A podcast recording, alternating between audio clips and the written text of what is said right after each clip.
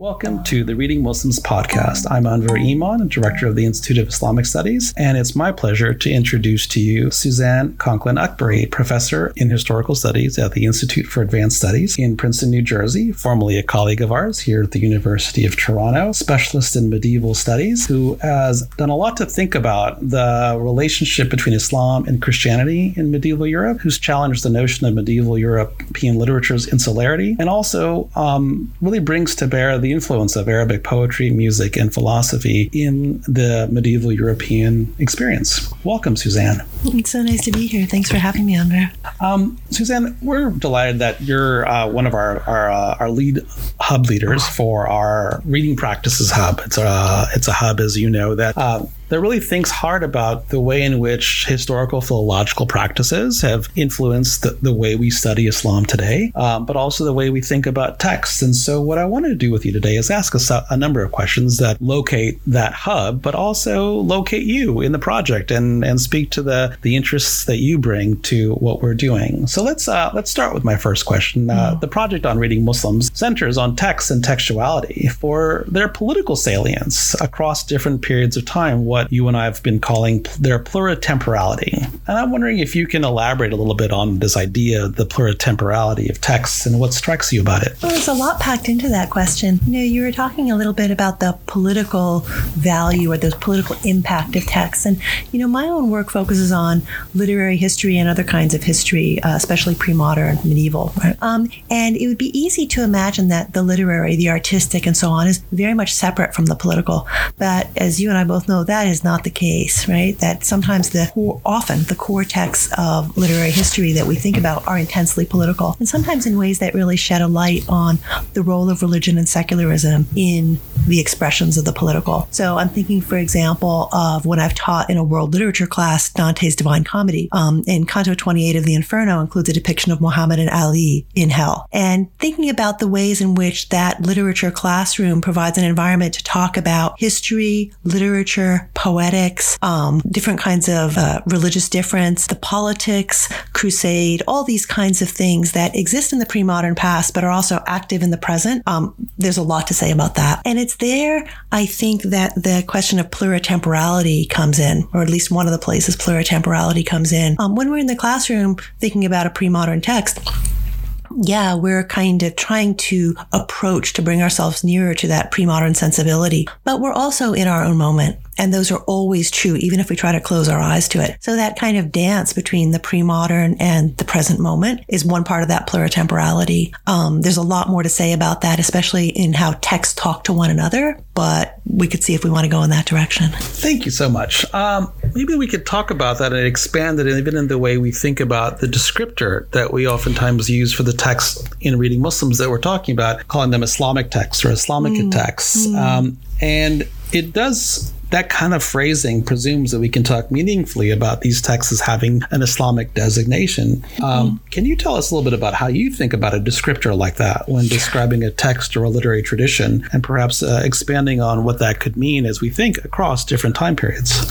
Well, I find terminology super interesting, whether we're talking about what pre modern or specifically medieval people used, what terms they used to talk about things that we might also recognize, or the terms that we ourselves use. And Islamic, Muslim, Islamic those are particularly interesting terms to think about how they're mobilized. Muslim, uh, people will sometimes say to me, well, what's the difference between Islamic and Muslim? I'll tend to say, if you're talking about people, Muslim is the word that you're looking for. If you're talking about things, ideas, books, texts, architecture, uh, Islamic might be appropriate. And Islamicate is, I think, a, a really useful term to think with. I mean, not a perfect term by any means, but a really useful term to think with. Weirdly, it was actually coined relatively early on, like back in the 60s. Uh, Marshall Was, was writing about this idea of Islamicate culture. And when his book, The Venture of Islam, came out in 1974, which was a little after his death, that sort of uh, caused a sort of a, a brief flowering of the use of that term to talk about, you know, what kinds of things the Islamic world produces that aren't themselves connected directly to religion. So he would, for example,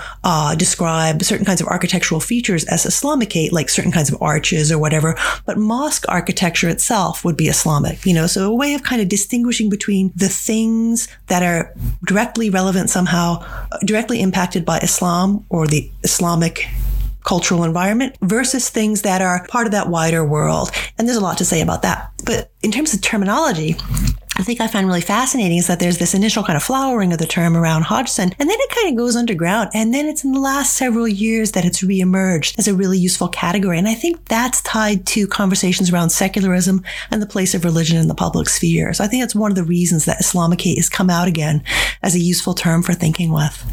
That's really fascinating. Um, and perhaps we can think about the, the implications of secularity on these descriptors like Islam or Islamicate as we also think about perhaps generating meaning, how we generate meaning, the ways in which people read. So, for instance, I know when we think about book production or texts, we oftentimes think of them as material objects mm. um, and material objects with a certain provenance, a certain kind of even a glue that goes into their binding. And as we think about descriptors like Islamic or Islamic Islamicate, how might that also play into the way this project distinguishes between sort of the materiality of the text and its history mm. with the politics of how we read. Yeah, there's a lot to say about that. So, you know, if we're thinking about our contemporary moment, you know, when we think about the book, right, we're sometimes talking about, you know, a book, a physical object you hold in your hand, but a lot of times we're talking about online text, reading on our tablets, reading on our laptops, on our phones, whatever, right? Um, and the space that the text inhabits is in a lot of really important ways very different depending on which one of those reading environments we're talking about. And there's a lot you could say about that. One of the things I've been struck by is the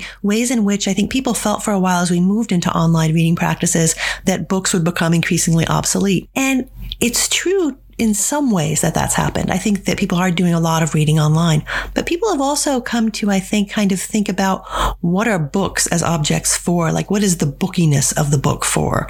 Right. And there's a lot you can say about design and physical structure and the book as object and even the book as, how can I put it, part of habitus, part of daily practice, part of the ways in which we live our lives as embodied people. And there's a lot to say about that, even specifically with regard to Muslim life and Muslim practice. But the other dimension of that that I tend to think about is the status of the text again in the pre-modern environment when we're talking about manuscript culture because there's a there's a kind of how can I put it, fluidity and multiplicity of textuality in the pre-modern period when you're talking about manuscript culture that, that we tend not to think about. So for most people, I think now we tend to think about a text as something that's sort of stable, right? Like it exists in a particular version. If I'm talking about, I don't know, to use an example I used earlier, Dante's Divine Comedy, right? Or Ferdowsi's Shahnameh or something. We think about it as being a text and edited in a book and we understand it as one thing.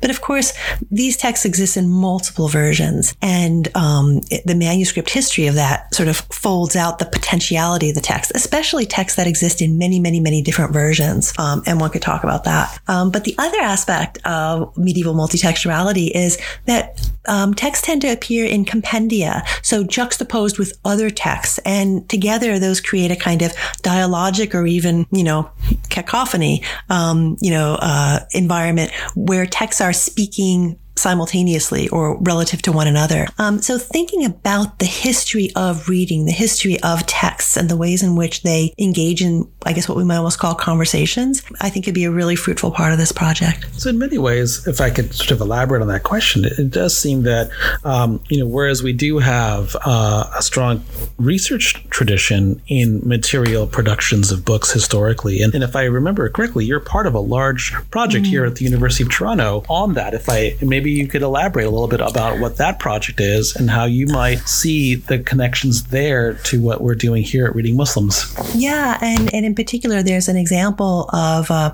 uh, from that project that might be relevant directly to some of the issues we were talking about around terminology. So, the Book in the Silk Roads is a large scale research project that um, is based at the University of Toronto, but includes collaborators from a wide range of institutions. And it's funded by the Mellon Foundation. And we're basically developing a kind kind of a network for thinking about the pre-modern book, not just in terms of its textual content, which is the main thing that people tend to talk about with regard to books, but the books as physical objects, what their bindings are like, what materials make them up, how they're laid out, uh, all these different physical features. And I think there's two truly innovative things about this project. One is that interest in the book as physical object. Um, as I said, very different from the normal focus on it as primarily text. But the other aspect is thinking about it in a really capacious, global kind of context. So looking at books from South Asia, from the Horn of Africa, um, from Central Asia, um, from Central Asia, and so on, from the medievals of book production at these points of contact. What kinds of um, cultural contact can we reconstruct by looking at the craft practices that make up the books, the materials that make up the books, the way they lay out their texts on the page, um, all these kinds of material aspects of the text. And um, uh, I mentioned that there's a kind of a uh, an example I could bring out from that project that might be useful for thinking with. Um, one of the manuscripts we've been looking at recently is one that's held in the Fisher uh, Rare Book and Manuscript Library at the University of Toronto, and it's uh, it's a little uh, late 16th, early 17th century book that's um, bound in what is often described as an Islamic binding. And by Islamic binding, what's meant is a sort of envelope flap format book where one side sort of folds over with a pointed edge, uh, like an envelope flap. And um, interestingly, though, the book is in fact in, in Sanskrit, and it's um, got all these kinds of Persianate or sort of Persian or Mughal influenced envi- uh, aspects. But it's it's a book that uh, reflects Hindu spiritual practice written in Sanskrit. So it represents this kind of crossover. So what does it mean to call that an Islamic binding? Because it's not Islamic in any meaningful sense. And one of the things I find so fascinating about that example is it's a really wonderful manuscript in itself, and there's a wonderful story you can tell about it, but also the way that terminology kind of opens up some questions. Why do we use confessional terms to talk about book formats? You see things like the Christian Codex or sometimes the Manichaean Codex, um, terminology that uh, arises from, I would suggest, the role that the book plays and the text plays within um, histories of religion and ways in which religion is made intelligible in our modern world. So, so that's a project that's about materiality of the book as opposed to textual content of the book, but I think it makes a powerful complement um, to the focus on textuality that we see in the Reading Muslims project. I would agree as well. I, I think it's a wonderful way to think uh, together with both materiality and the way in which we read these things across different time periods. Um, so my next question to you is also just just to really think about some of the main core questions around reading Muslims. On the one hand, a lot of these questions are things that we've been grappling with in the field for a long time, and yet they also feel very present. They feel very new. They feel very urgent, and there's an urgency that many of us come to with in this project. So I was wondering if you could, on on the one hand, give us a bit of a sense of where you think these questions have come from, or what they're, mm. you know, how they how have they been addressed have they already been done? But at the same time, what's innovative and new here for you in the mm. context of uh, of our research together? Mm. Well, yeah, I, I find myself thinking about how can I put it? I find it very difficult to extricate my thinking about that topic in a detached kind of way from my own experience of the last 20 years in particular, but even longer, the last maybe, I don't know, 30, 35 years. Um, so after 9 11, thinking about Muslims, it's not that it changed, but a lot of things that were unspoken and were underground became explicit.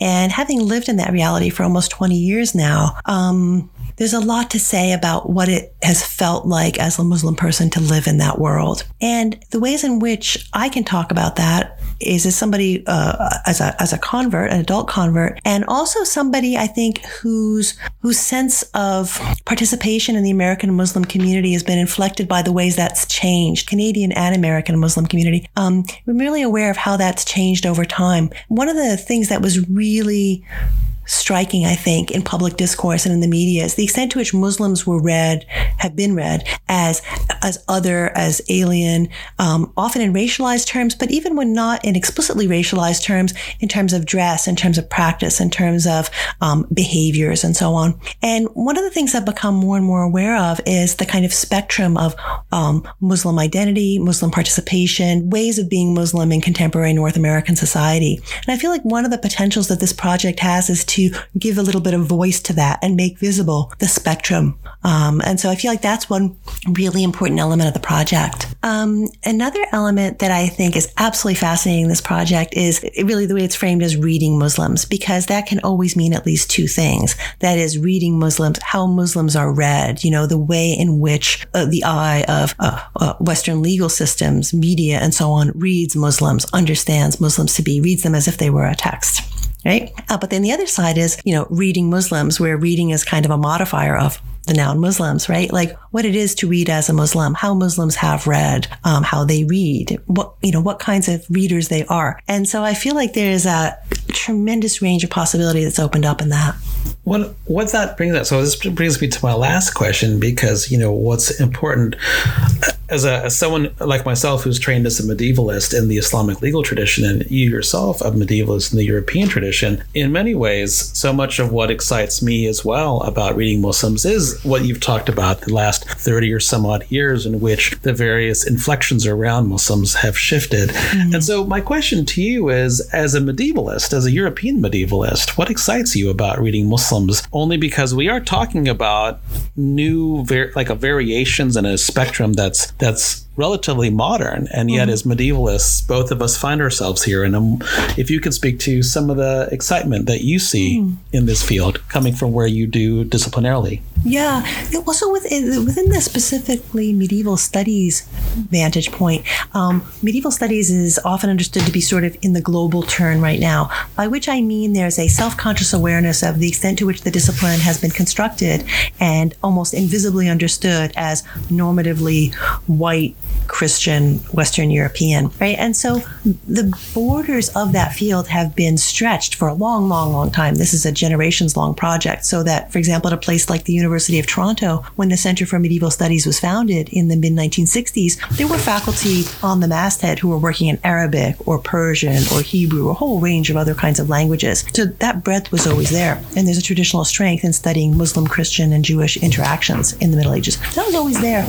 But there's been this kind of self conscious awareness of the normative quality um, of that field. And so what it's resulted in is, in some cases, a rebranding exercise where programs are like, oh, we're global now. We'll cross list a few courses from other departments and now we're global. In other cases, it's involved a real sort of interrogation of the foundations of the discipline, thinking about 19th century colonialism, when these disciplines emerged, um, and the early 20th century in particular, um, and World War I for the emergence of medieval studies as a field. So there's a lot to say about those histories, those disciplinary histories.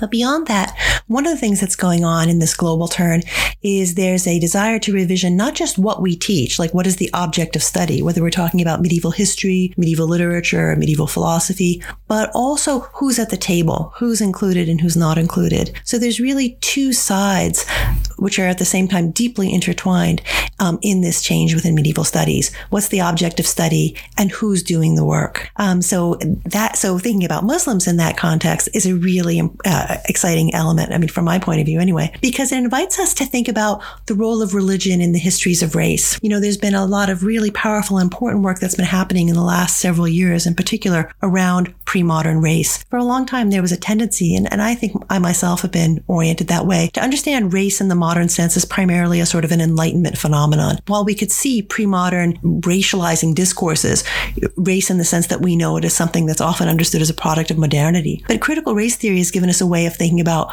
a continuity um, between pre-modern and modern manifestations of racialization and understanding that as one thing. And in within the parameters of that field, there's a tendency to understand religion as one mode of racialization. In other words, one aspect of race rather than a thing in itself.